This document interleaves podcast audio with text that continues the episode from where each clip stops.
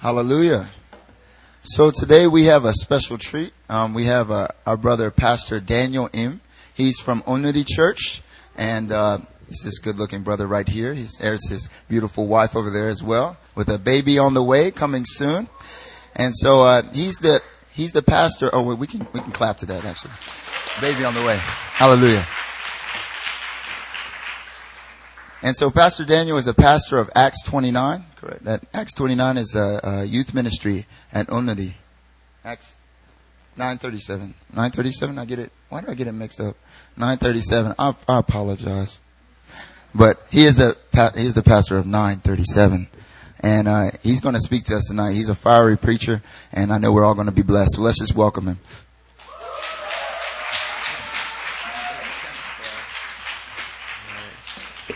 Thank you. Thank you. I'm so glad to be here. Um, why don't we open, uh, just, I know we spent time in prayer, but let's just uh, spend a bit more time in prayer.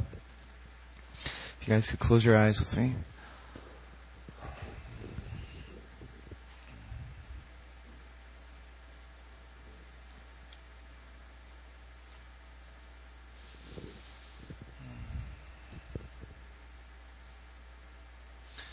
God, we praise you.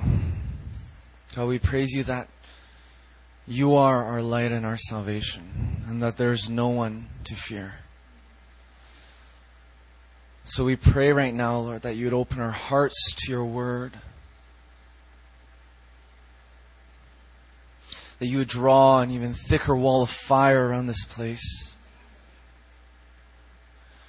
and that the enemy would be silenced right now in the name of Jesus. So that we would hear, God, your voice and your voice alone. So we ask, Lord, that you would convict our hearts, that you would move in us, so we would never be the same.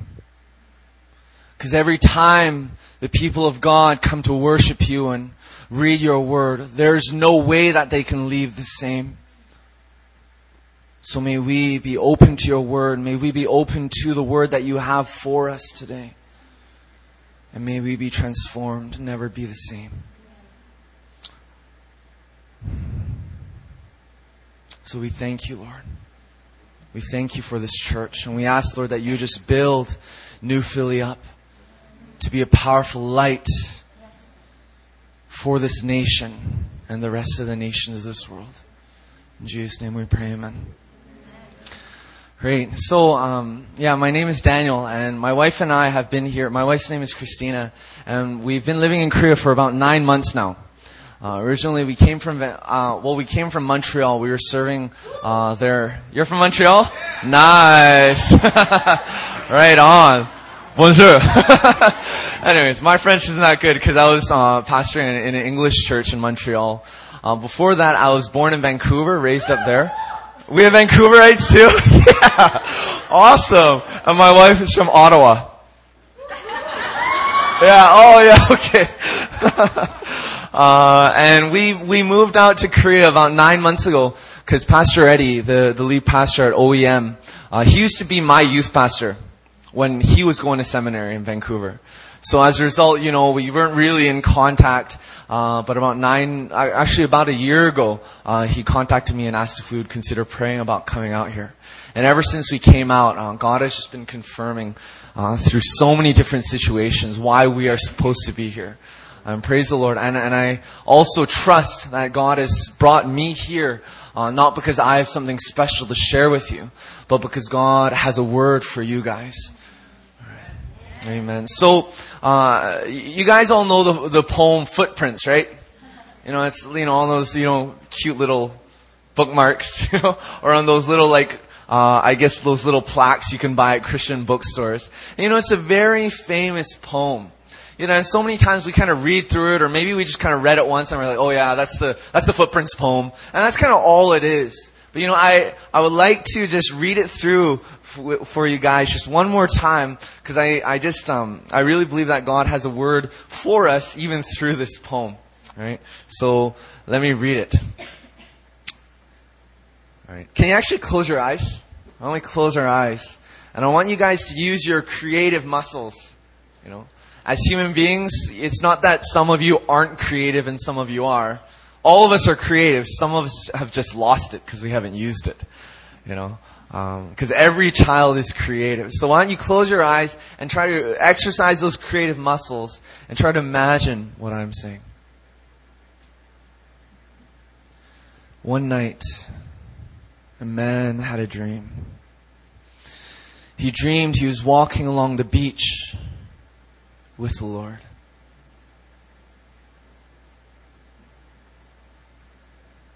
Across the sky flashed scenes from his life. For each scene, he noticed two sets of footprints in the sand, one belonging to him and the other to the Lord. When the last scene of his life flashed before him, he looked back at the footprints in the sand. He noticed that many times along the path of his life, there was only one set of footprints. He also noticed that it happened at the very lowest and saddest times in his life. Oh, this, this really bothered him. And he questioned the Lord about it. Lord, you said that once I decided to follow you, you'd walk with me all the way. But But I've noticed that during the most troublesome times in my life, there's only one set of footprints. I don't, I don't understand why. When I needed you most, you would leave me. The Lord replied, my son, my precious child, I love you, and I will never leave you. During your times of trial and suffering, when you see only one set of footprints, it was then that I carried you. All right, let's open our eyes. This poem really emphasizes just how powerful God is and how He relates to each and every one of us in times of trouble. And today I would like to share with you guys this word from Psalm twenty-seven. So when we look at verse one, the first thing that we realize from this passage is that God is powerful. In verse one, we actually read about three different aspects of God's power. You know, we read in Psalm twenty-seven one, the Lord is my light. So what we read in that first part is the power of light. Light, and you know, light is such a powerful thing, you know. It can be used as energy to run cars. It, it can be used as energy to give us electricity, right? It can even be focused so specifically that it can burn through things. You know, I mean, what is a laser beam? It's light. Focused light. You know, when I was younger, and I don't know if any of you guys have ever done this, uh, you know, you know, you're younger, you have nothing really good to do, so you kind of get two magnifying glasses. You know, and then on a really sunny day, you know, you get those two magnifying glasses, uh, and then you find some bugs on the ground. You know, and then and then uh, you you put the bug in the magnifying glass, and like on top of one of them, and then you can put the other magnifying glass on top of that. So that's one way of doing it. Another way, you can use two magnifying glasses to focus light. But either way, what you do through that is you try to get like a, a light beam, you know, the sun rays to come. So you're focusing the light with your magnifying glass. And then when you do that, it can burn the insect. Now, I mean, I don't do that now. Okay, so, you know, don't think anything weird about me. But the fact is, when we look at that, I mean, insects are all around and they don't burn up. But they're still in light. But when we focus light, we realize the power of light. And what we read here is that the Lord is our light. Now that you're just, now that you realize just how powerful light is, in Psalm twenty-seven one, I mean, God is our light, right? And in Isaiah sixty verse nineteen, it says, the sun will no more be your light by day, nor will the brightness of the moon shine on you. Saying the sun, the, the moon, all the way that we naturally get light, don't worry about that anymore. For the Lord will be your everlasting light.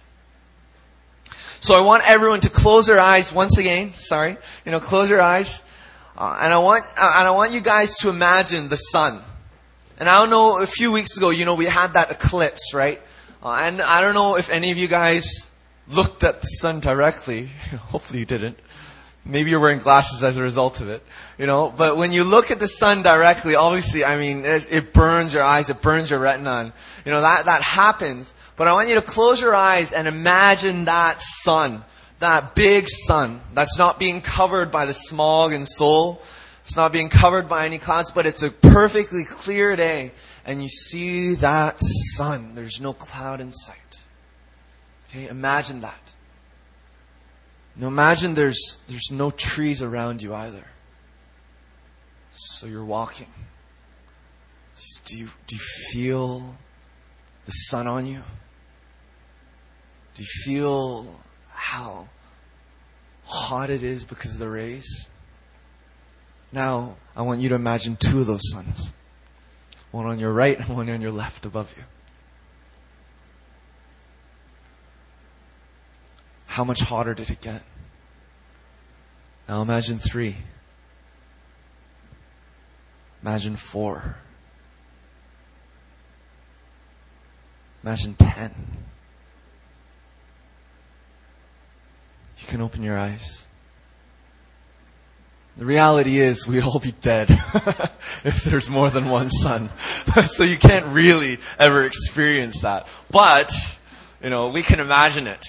And as hot as one sun is, imagine how hot a thousand suns are. And God is like a thousand suns. That is how powerful He is and how great He is. So we read in Psalm twenty-seven one that the Lord is our light. We also read that the Lord is our light and my salvation. Whom shall I fear? So the second type of power that we read in this passage, in this verse, is the power of salvation.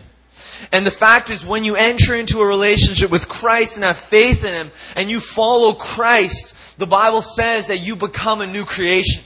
Where the old is gone and the new has come. You have a new identity. And the fact is, if you don't believe in Christ, death awaits you. Eternal death awaits you in hell. But if you do believe in Christ, eternal life waits you with our Father. That is powerful. And God wants everyone to come to know Christ. Second Peter three nine. God is patient with you, not wanting anyone to perish, but everyone to come to repentance. Amen. God has a plan for every single one of your friends who don't know Christ. And we as a church need to begin seeing our friends not through physical eyes, but through spiritual eyes. For when we look at them through physical eyes, all we see is how much money they might have, or how successful they might be, or even what their physical needs might be. But when we begin seeing others through the eyes of Christ, what we realize is that people aren't just nice people and bad people. But when we see people through the eyes of Christ, we notice and realize that there are people who are gonna, who are dead, who are walking zombies, and people who are living with the Spirit of God in them. How is that, and how should that affect the way that we interact with our friends and our family and our coworkers? The last thing we read in verse one is that the Lord is the stronghold of my life. Of whom shall I be afraid? So we realize that the third type of power that we realize that we see in verse one is the power of a stronghold. So we read that God is our stronghold, that God is our refuge, and that God offers us complete protection. So why should we be afraid of others? For the Lord will protect us. You know, oftentimes we think of stronghold, you know, oftentimes we might, as we pray, we might say, God, break these strongholds over my life, or break these strongholds over this region, or over these people. And that type of stronghold is a different type of stronghold that we read in verse one here. That type of stronghold is more of a prison that the people have found themselves in by believing lies. And they need to be, that stronghold needs to be broken through showing them the truth. And the truth is Christ. But this stronghold is more of like a bunker. You know, If any of you guys play video games or ever did play video games, you know, if you go in a bunker, the enemy can't really hit you unless they, you know, like they throw a bomb at you, like a big bomb, right? Because there's kind of like these little like, vi- you know, these little like holes, and you can, you know, kind of shoot out at them. And that, that's that's what we read here. The Lord is our bunker. God is our stronghold. God is our refuge. He is the one that is going to protect us and offer us complete protection. So why should we be afraid of others? Therefore, a life that trusts in God is powerful. Psalm twenty-seven two. When evil men advance against me to devour my flesh, when my enemies and my foes attack me, they will stumble and fall. How? How are they going to stumble and fall? It just doesn't make sense. When people make fun of us, it hurts. When people forget about us, it hurts. When people don't want to hang out with us, or they seem to phone everyone else except you, it hurts. So how is it that our enemies are the ones who stumble and fall? Aren't we the ones that stumble and fall when we're hurt? Let's read verse three to find out. Though an army besiege me, my heart will not fear. Though war break out against me, even then will I be confident.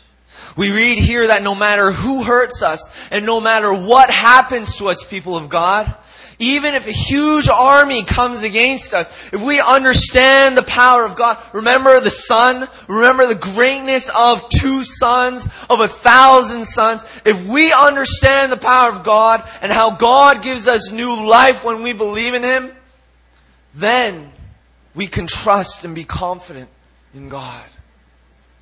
For we are new creations. Then, and only then, can we live a powerful life because we trust in God. What else we realize, the other things that we realize in this passage, especially in verse four, is that a life that trusts in God is also focused. Verse four, one thing I ask of the Lord, this is what I seek, that I may dwell in the house of the Lord all the days of my life, to gaze upon the beauty of the Lord and to seek Him in His temple. What is the focus of your life? I want you to think about this. What is the focus of your life? Okay, let's ask it in a different way. What are what are the goals of your life? What are the things that you want to achieve? You know, those like one month, three months, one year, five year, ten year goals. You know, we read about this, these kind of things that we should set them. What are the goals in your life? What are your eyes set upon? It's another way we can think about it. Is it to... For those of you who are students, is it is it to, to get good grades? Maybe is is it just to, you know, work, make money, and have fun? Is it success? Is it perhaps success? And our and our eyes are focused on that success and on that money, so that we think, in that time when we are successful, when we do have more money, then we can give more to God. Because if your eyes are on success, it's not on God. Even though you may want to use that for God. Are your eyes on money? Is it on fame? Is it for, guys, is it for that pretty girl? You know, that's sitting over, you know. You're like, oh, hello. You know. Okay, you're probably not that awkward, you know. Or, or, is, or girls, is it for? Is it for that pretty guy? Yes, I mean, you know, in like this day and age of like the metrosexual. No, I, I, I'm trying to say handsome guy, right? Girls never call a guy pretty. It's kind of, oh, you're pretty. Thanks. I don't know what to think about that. Anyways, or is it? Is it even to have a family or get married? You know, what are your eyes set upon? What we read in verse four is that the person who trusts in God has one focus and one focus alone. Everything else is secondary. There's no way to have like the one A and the one B. The person who trusts in God has one focus and everything else is secondary. Also, the person who trusts in God focuses on worshiping God. We read in verse four that the person who trusts in God wants to dwell with God. And to dwell with God means that you want to hang out with Him, just like you want to hang out with your friends. It means that you want to spend time with God. Even if that means just, you know, when you spend time with your friends and you don't even have an agenda, you just get together and people are like, what do you want to do? And you're like, I don't know. And, you know, other people are like, what do you want to do? Oh, I don't know. And you're like, okay, what do you want to eat? Let's go out to eat. Okay, where do you want to eat? Oh, whatever. What do you want to eat? Oh, whatever. What do you want to eat? Pizza? Okay, let's eat pizza. Oh, I don't want to eat pizza. Okay, okay, what do you want to eat? I don't know. You know, and, you, and like, you know, like two hours pass and it's like, you're still like outside the church. Not moving. And you're like, hey guys, you know, that, that's good fellowship. All right, cool, good, good. You know, you know, that's what it means to dwell with God. You just want to spend time with Him. Another thing, uh, I guess you guys do that, huh? Uh, there's nothing wrong with that. Uh, the other thing is that a person who trusts in God um, wants to gaze upon God. And to gaze upon God means that you want to look at Him. So, guys, you know, when you see that pretty girl, you just can't take your eyes off of her, right? And, and I know you don't want to be too blatant to be like, you know, you don't want to be that blatant, but, but, you know, when you see that pretty girl, there's that girl who just steals your heart. You just can't take your eyes off of her, right? Brownie point. Anyways, um, and girls, um, women, when you see that guy, that guy who just, he, he just, he's just like, he knows just what to say.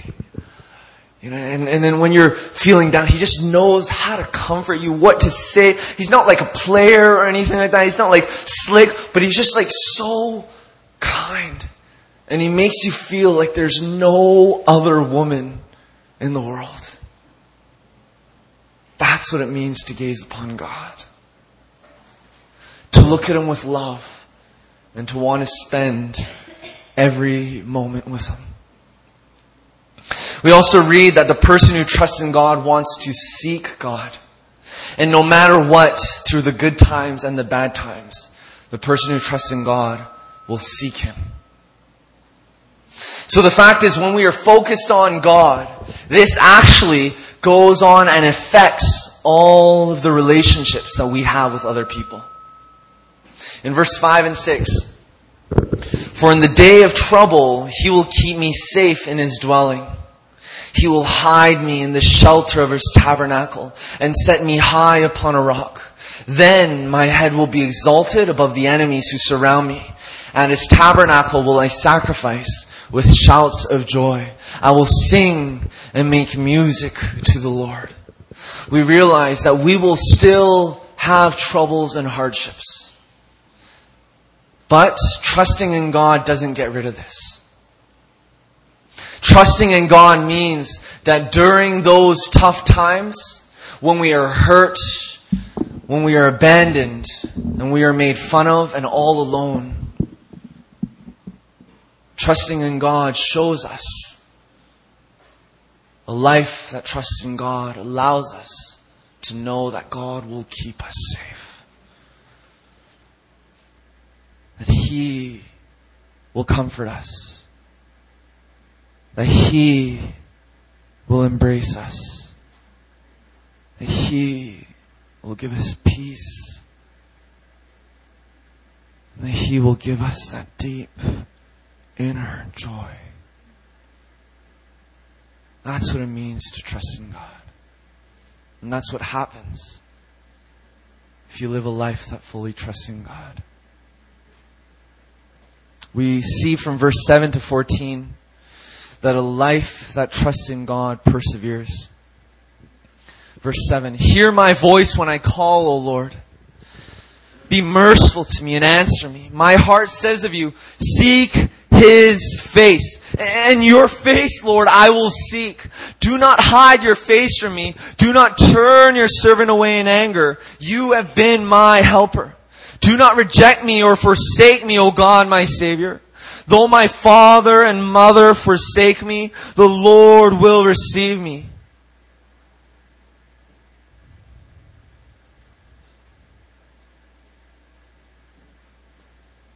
Teach me your way, O Lord. Lead me in a straight path because of my oppressors. Do not turn me over to the desire of my foes, for false witnesses rise up against me, breathing out violence.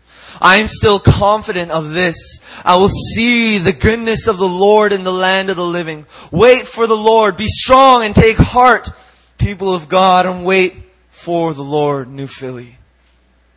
Have you ever cried to God? Have you ever called out to God in times of trouble and it just seemed like He wasn't there?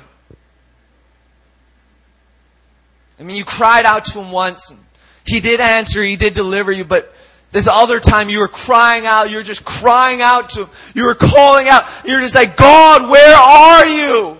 Why are you letting me go through this? And nothing. People may come up to you and try to encourage you. They give you this verse, that verse. But it's just not sinking in. In those times, we realize from this passage that the one who trusts in God understands that in the good and in the bad, they must always have their focus on God and seek His face. The one who trusts in God realizes that even if humans hurt them, even if your mother and your father forsake you or do not love you or do not say the words that you just so long to hear, the one who trusts in God realizes that God is their Heavenly Father and that He will always take care of us. You know, um, when I, when my wife and I first moved to Montreal, um, we both just got married. Okay, it was kind of like, huh? We we got married in August two thousand six, and both of our contracts ended right before we got married. Okay, so I was, I was, you know, we were both fresh out of college, and I was interning at this church, and, you know, my contract was ending, and, you know, Christina was, she's a social worker, so she was, she was helping out at this camp with these uh, children who were, uh, who had um, disabilities. I was trying to find the P R word. You know, my wife teaches me these things.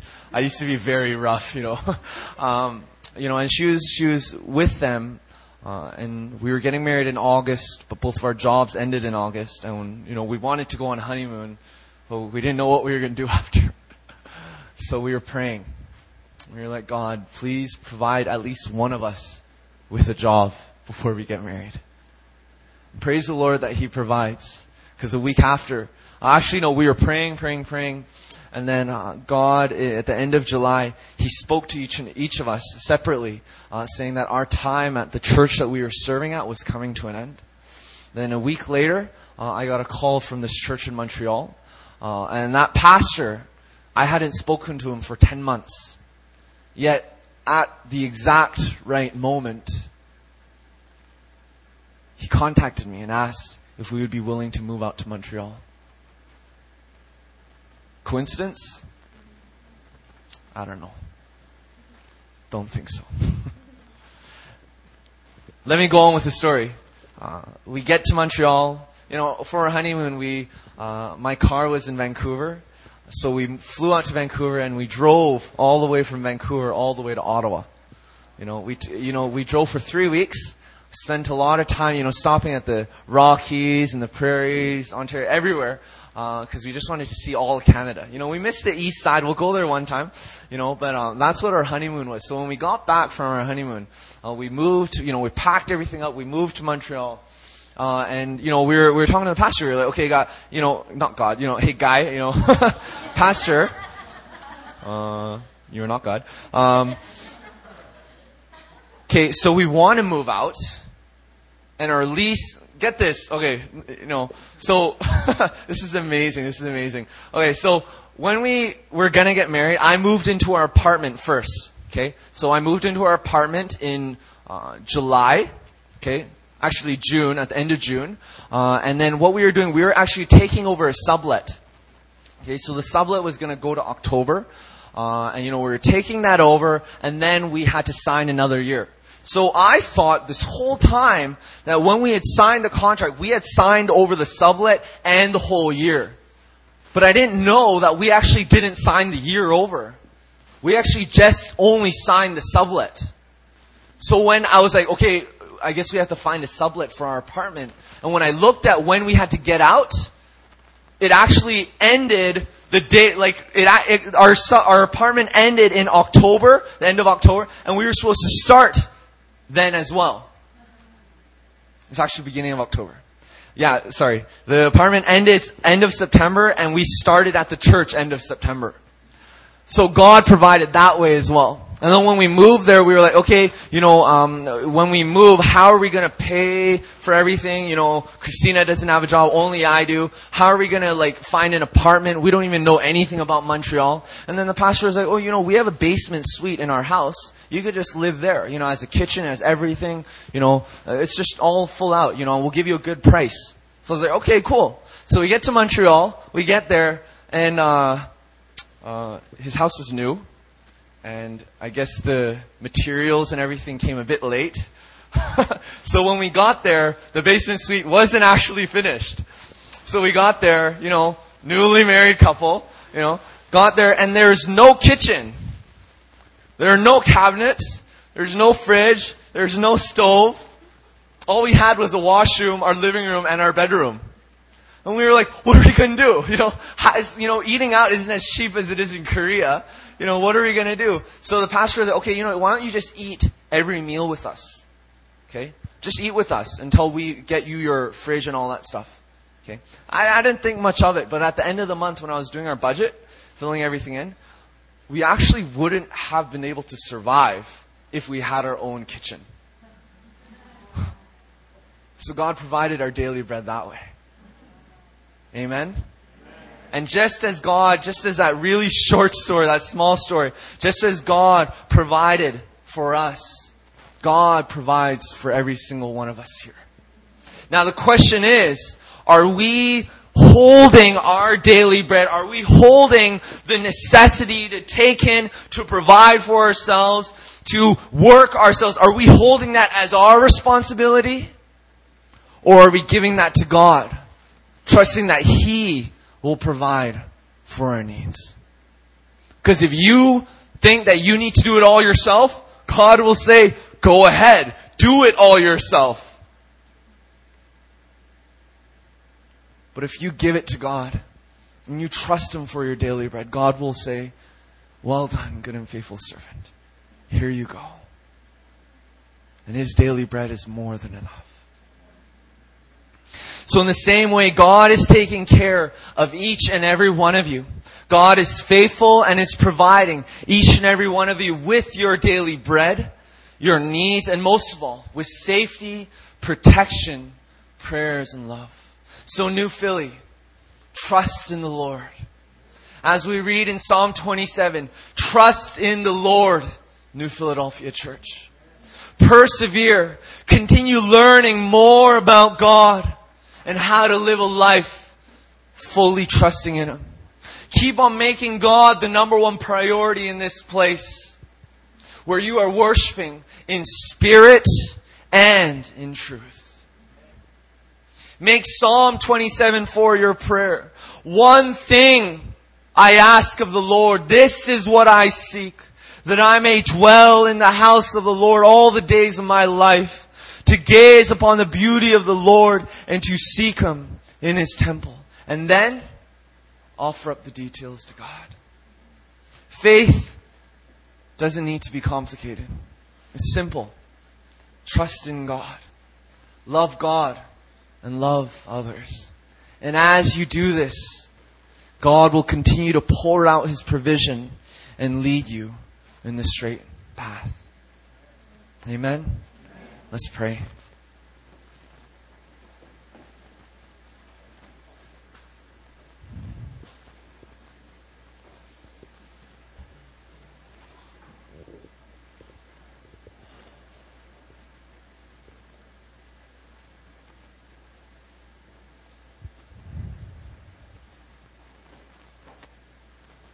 Lord, may we place our eyes on You and You alone. Right now, I want to ask if you guys can just examine your heart. When I ask that question, what are your eyes set upon? What are the goals of your life? And what is the focus of your life? When I asked those questions, what came to mind? What are the goals of your life? Is it primarily Christ? Or is it primarily something else? I want you to search your heart. And whatever else it is, I want you to confess that to God and offer it to God.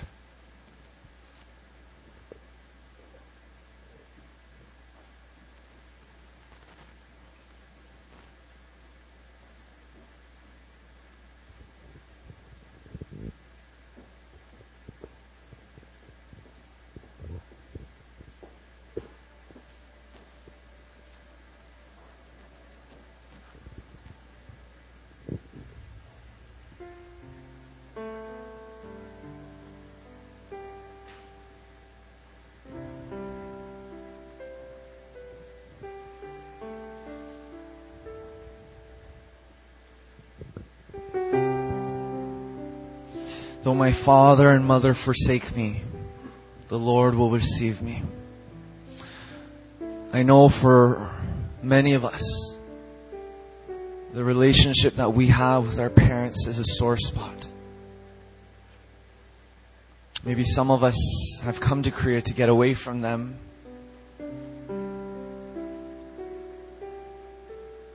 Whatever it may be, I want to encourage you that although your father and mother may forsake you, that the Lord God, your Father, will receive you. So if there are still hurts or grudges or things that you have not resolved with your parents, I want you to lift those things up to God and ask Him for the strength to right those wrongs, to say those things that you need to say, and pray that God would soften your parents and draw them nearer to God. Let's pray for that.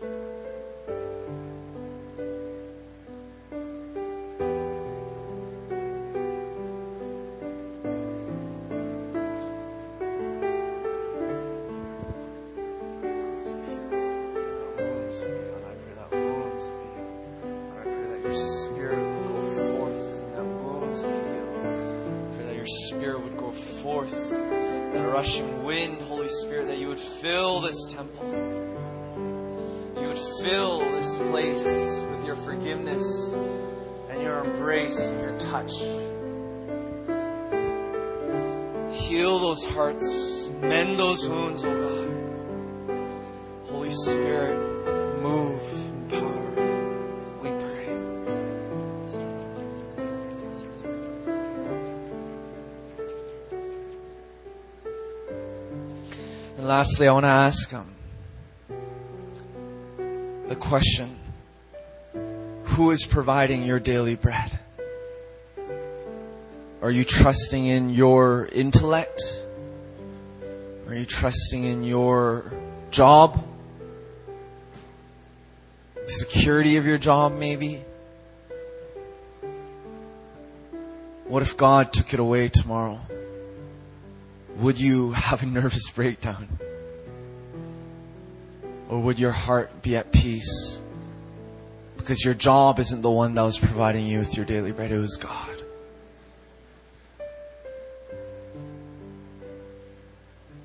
So as a sign of surrender, I want you to lay your hands open. Lay your hands out, open, palms up. And I want you to pray and ask God, God, if there's anything, if I'm trying to provide my daily bread, or if it's my parents or my work or whatever it may be, those are the things, people of God, those are the things that are in your hands. I want you to offer that up to God, throw it up to God, and ask that your hands would be empty. Your heart would be empty so that God would fill it. So that you would come before God just as the Israelites did when they were in the desert. When they trusted God for their daily bread. May we trust in God for our daily bread and not our savings, our bonds, our stocks, or inheritance, or whatever it may be. So I want you to offer that up to God and ask that God would develop a heart that trusts in Him by first trusting in your daily bread. So let's pray for that.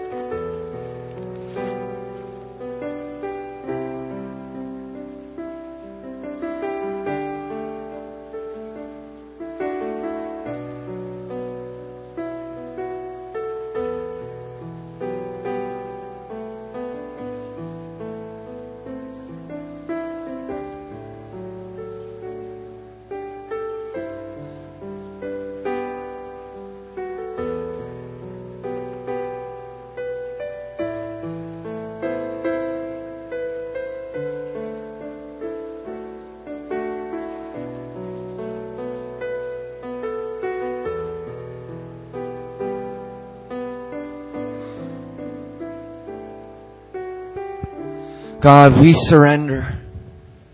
We surrender the rest of our day to you. We surrender our tomorrows,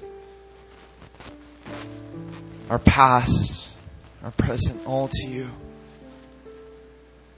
And we pray that you would develop in us childlike faith.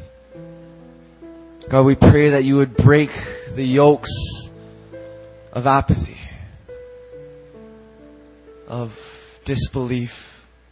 And you would allow us to trust in you once again. So those areas that we have not fully surrendered yet, may you grant us the strength to surrender them. And those areas that we do not know that we have to surrender, God, I pray that you would bring those to mind so that in the coming days we may surrender it continually to you. We thank you, Lord, for we are convinced that neither death nor life, neither angels nor demons, neither the present nor the future, nor any powers, neither height nor depth, nor anything anything else in all creation will be able to separate us from the love of God that is in Christ Jesus our Lord. Thank you, God. In Jesus' name we pray. Amen. Amen.